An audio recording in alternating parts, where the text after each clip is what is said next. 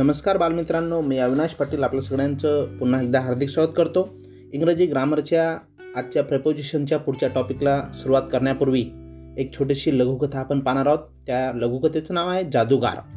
उदापूर नावाचं एक छोटंसं गाव असतं आणि त्या गावामध्ये एक जादूगार आलेला असतो. त्याचे जादूचे खेळ सर्व लोक पाहत असतात.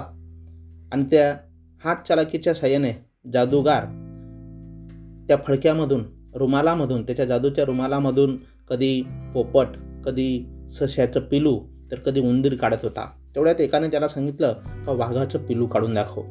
त्यावेळेस त्याने त्या जादूच्या साह्याने वाघाचं पिलू काढलं आणि ते वाघाचं पिलू पाहिल्याबरोबर त्याच्यासह सर्वजण तिथून पडून निघाले. म्हणून मित्रांनो या बोधकथेवरनं आपल्याला एवढंच सांगता येईल का धोक्याच्या मार्गाने कधीही जाऊ नये. त्याच्यामुळे आपल्यालाही हानी पोचत असते. आज आपण प्रेपोजिशन्समध्ये शब्दयोगी अव्ययांचा पुढचा जो पार्ट आहे त्याच्यामध्ये काही ठराविक शब्दयोगी अव्यय आपण समजून घेणार आहोत. शब्दयोगी अव्यय ही बरीचशी असल्याकारणाने आपण आपल्या सोयीसाठी विद्यार्थ्यांना समजण्यासाठी त्याचे आपण ग्रुप्स केलेले आहेत आणि त्याचे पार्ट केलेले आहेत.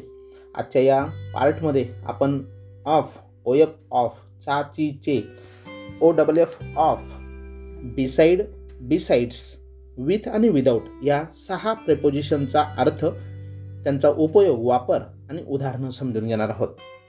चला तर मग काळजीपूर्वक समजून घेऊयात.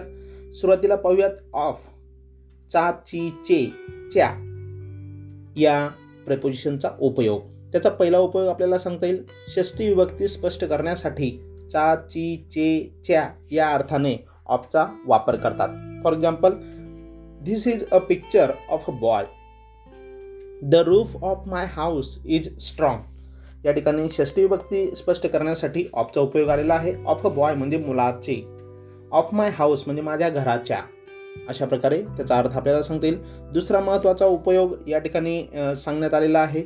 तो म्हणजे गुण क्वालिटी दाखवण्यासाठी ऑफचा वापर करतात.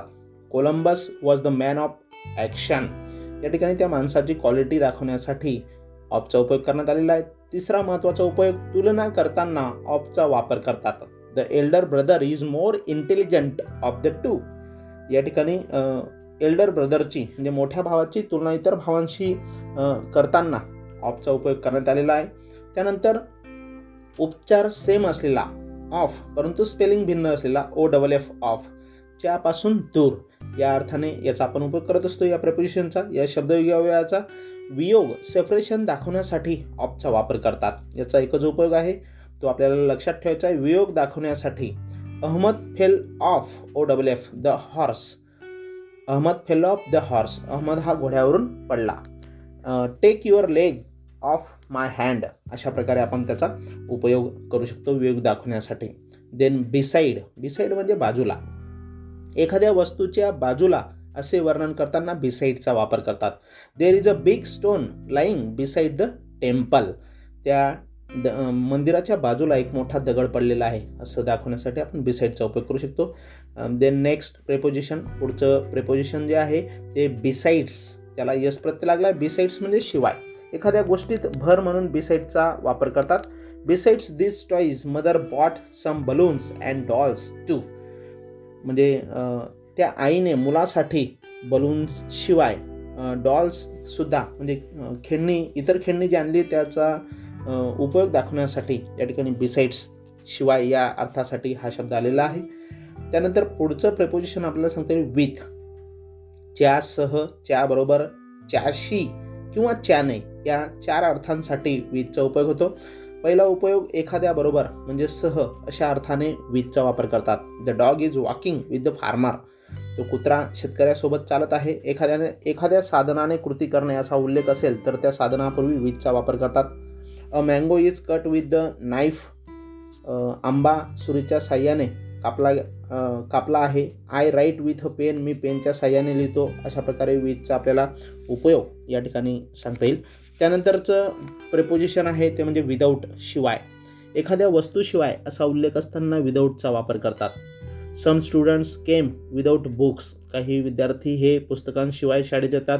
Nobody can live without food म्हणजे अन्नाशिवाय कोणीही जगू शकणार नाही किंवा जगू शकत नाही अशा पद्धतीने विदाऊटचा उपयोग आपल्याला सांगता येईल. आज आपण या पार्टमध्ये of of O double F then beside besides आणि विथ विदाऊट ही सहा प्रेपोजिशन्स आपण या ठिकाणी समजून घेतलेली आहेत. उदाहरणांच्या साह्याने त्याचा वापर उपयोग आपण समजून घेतला आहे तो आपल्याला नक्कीच समजला असेल. समजला नसेल तर पुन्हा याचं रिपीट जे काही असेल रिपिटेशन असेल याचं ते नक्कीच ऐका. आपल्याला काळजीपूर्वक जर ऐकलं तर नक्कीच प्रेपोजिशन्स म्हणजे काय आणि प्रेपोजिशनचे जे आज आपण या पार्टमध्ये प्रकार पाहिले ते तुम्हाला नक्कीच समजतील. ये- म- असं मला वाटतं. या ठिकाणी मी थांबतो. धन्यवाद.